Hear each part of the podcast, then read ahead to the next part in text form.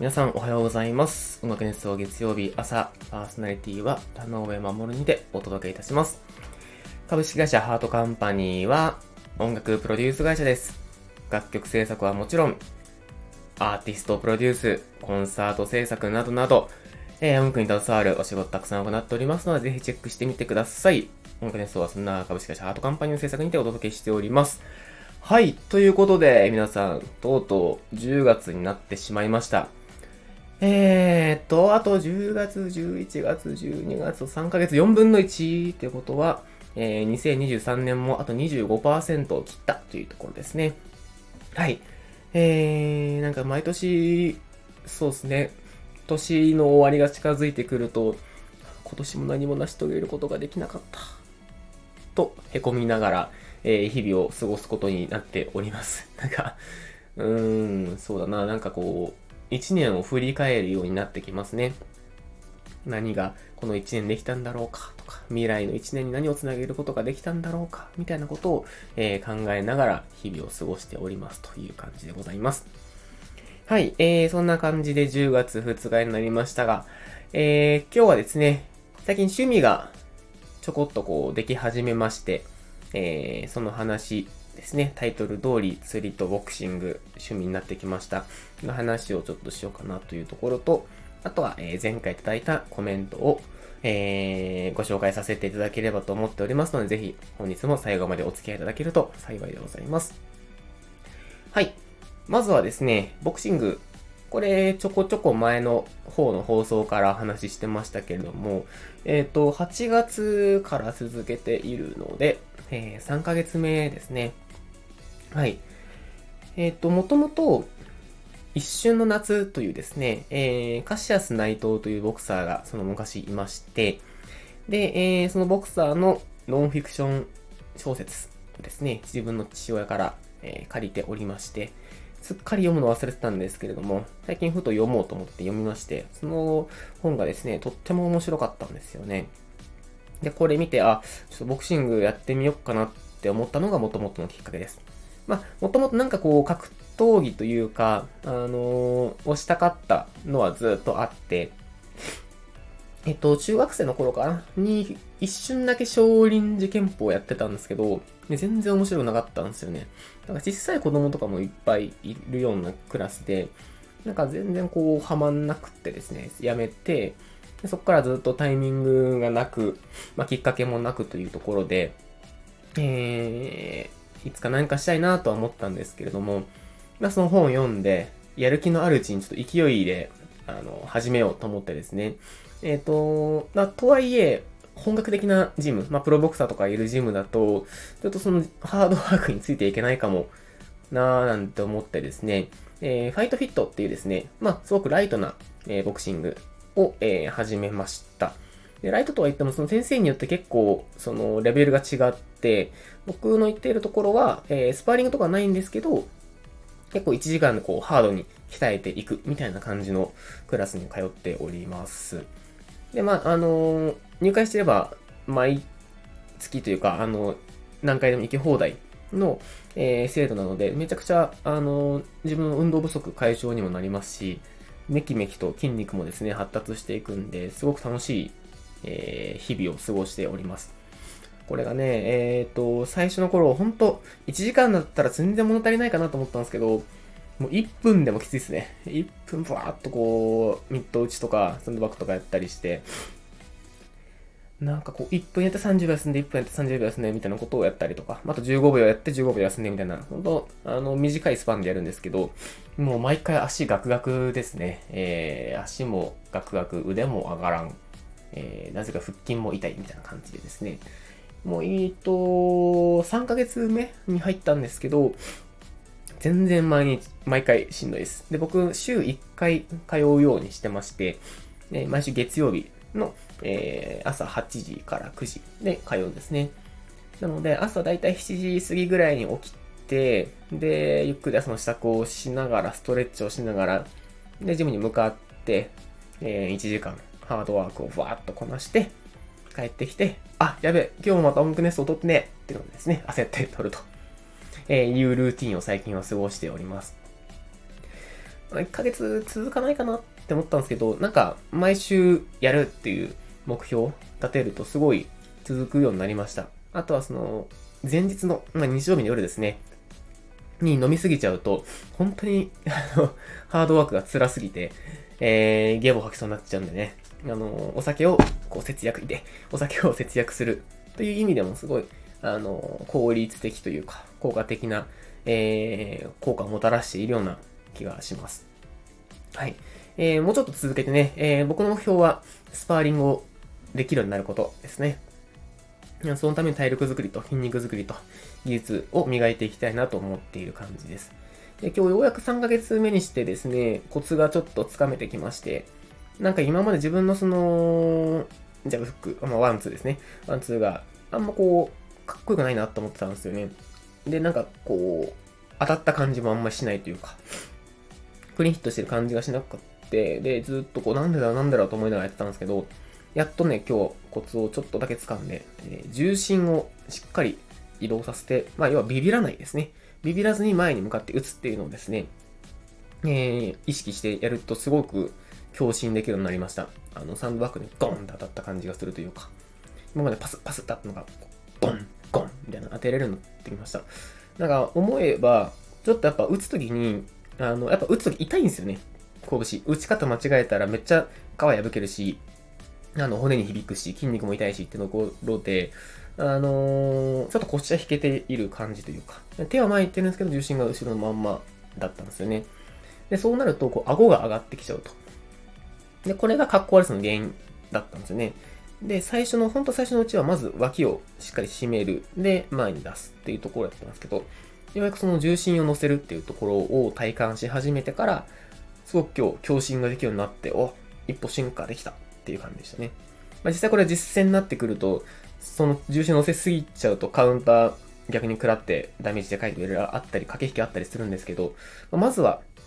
しっかりこう強打できる、えー、まあ、体と、あと技術を磨いていきたいな、なんて思って、一つで、あの、ボクシングの面白さが、えー、実感できた、えー、日でした。はい。というところで、えー、ボクシングがまず一つ趣味になりましたと。あともう一個ですね。えー、これまたちょっと、あの、時間をとってゆっくり話したいなと思ってるんですけど、釣りですね。え釣りが大変にマイブームです。あの、これも前話したかもしれないんですけど、まあ、妻とね、二人で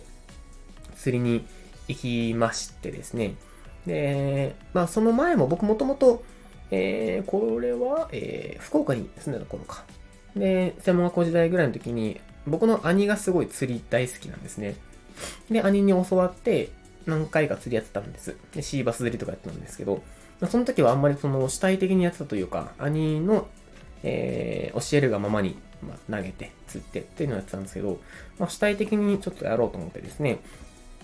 ねふと、ほんとこれはふと思い立ち、で、妻にちょっと今日釣り行こうよとか言って、で、釣り具を買って、まあほんと初心者セットみたいなやつを買って、で、サビキ釣りに行ったんですね。で全然これが釣れなくって、2回釣りに行ったんですよね。2回釣りで2回とも売れな、あの、釣れなくって、で、3回目、この間3回目行って、ようやく、えー、釣れました。まあ、正確には僕は、えー、ちっちゃなカワハギ1匹だけで、えー、妻がアジとムツですね、えー、それぞれ2匹ずつ釣って、っていう感じでですね、なんか、ようやく面白さが出てきたというか。で、ちょうどよく竿も壊れちゃったんで、ちょっと今度、えー、新しい竿ですね、買って、えー、サビキじゃなくてね、今度はなんか、一本釣りというか、ルアー釣りというか、なんか別のにチャレンジしたいなと思ってるんですけど、まだまだちょっと釣り初心者なので、あの、ぜひ釣り詳しい方いたらいろいろ教えてください。あの、サビキ釣りは、まあ、とりあえず実績解放したっていうことで、次何を釣れ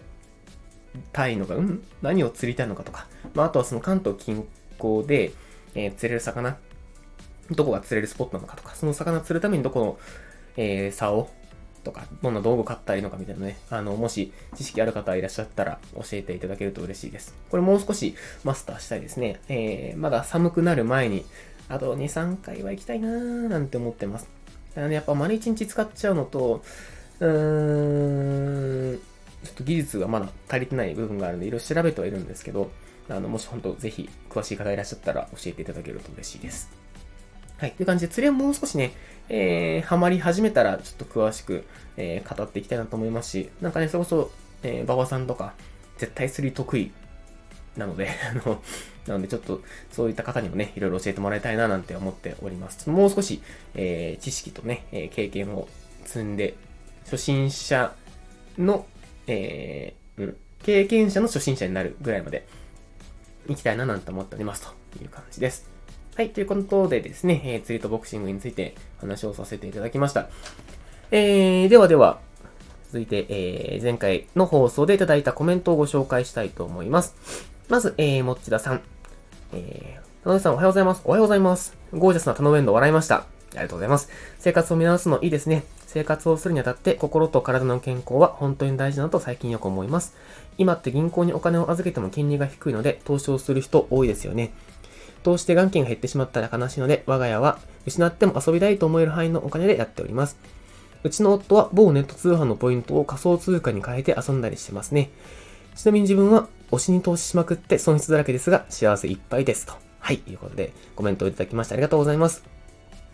そうなんですよね。あの、金利が低いんで、あの、変な話、本当にいろいろ資産運用しやすい時代ではあるのかなとは思っております。まあ、あとこんな時代なんでね、あの、まあ、本当おっしゃる通り、あの、元本、元本割れしちゃったら意味ないというか、ので、えっ、ー、と、まあ、減らないように、まあ、増やすというか減らないための投資っていうところを、まずは自分も、あの、やっていきたいなと思っております。で、あの、もうネット通販のポイント、これ僕もですね、えっ、ー、と、運用していきたいなと思ってます。これなんか、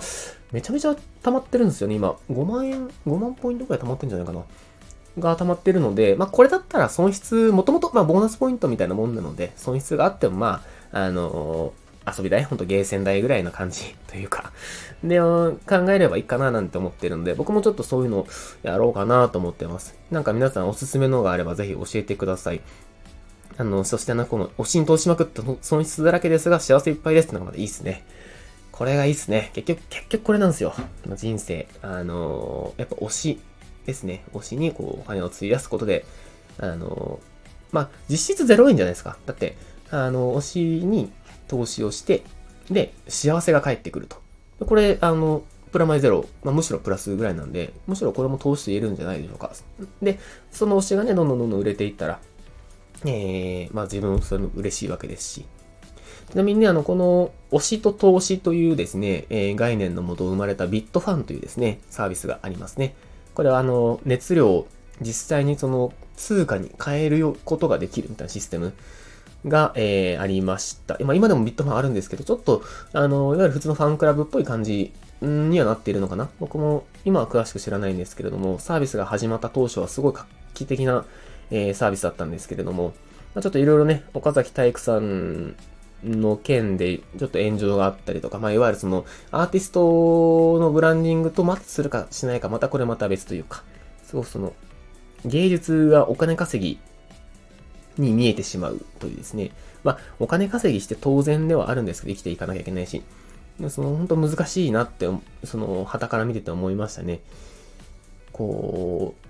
お金儲けのためにやっているみたいな見え方になってしまうと、やっぱりその、ブランドがちょっと下がってしまうとか、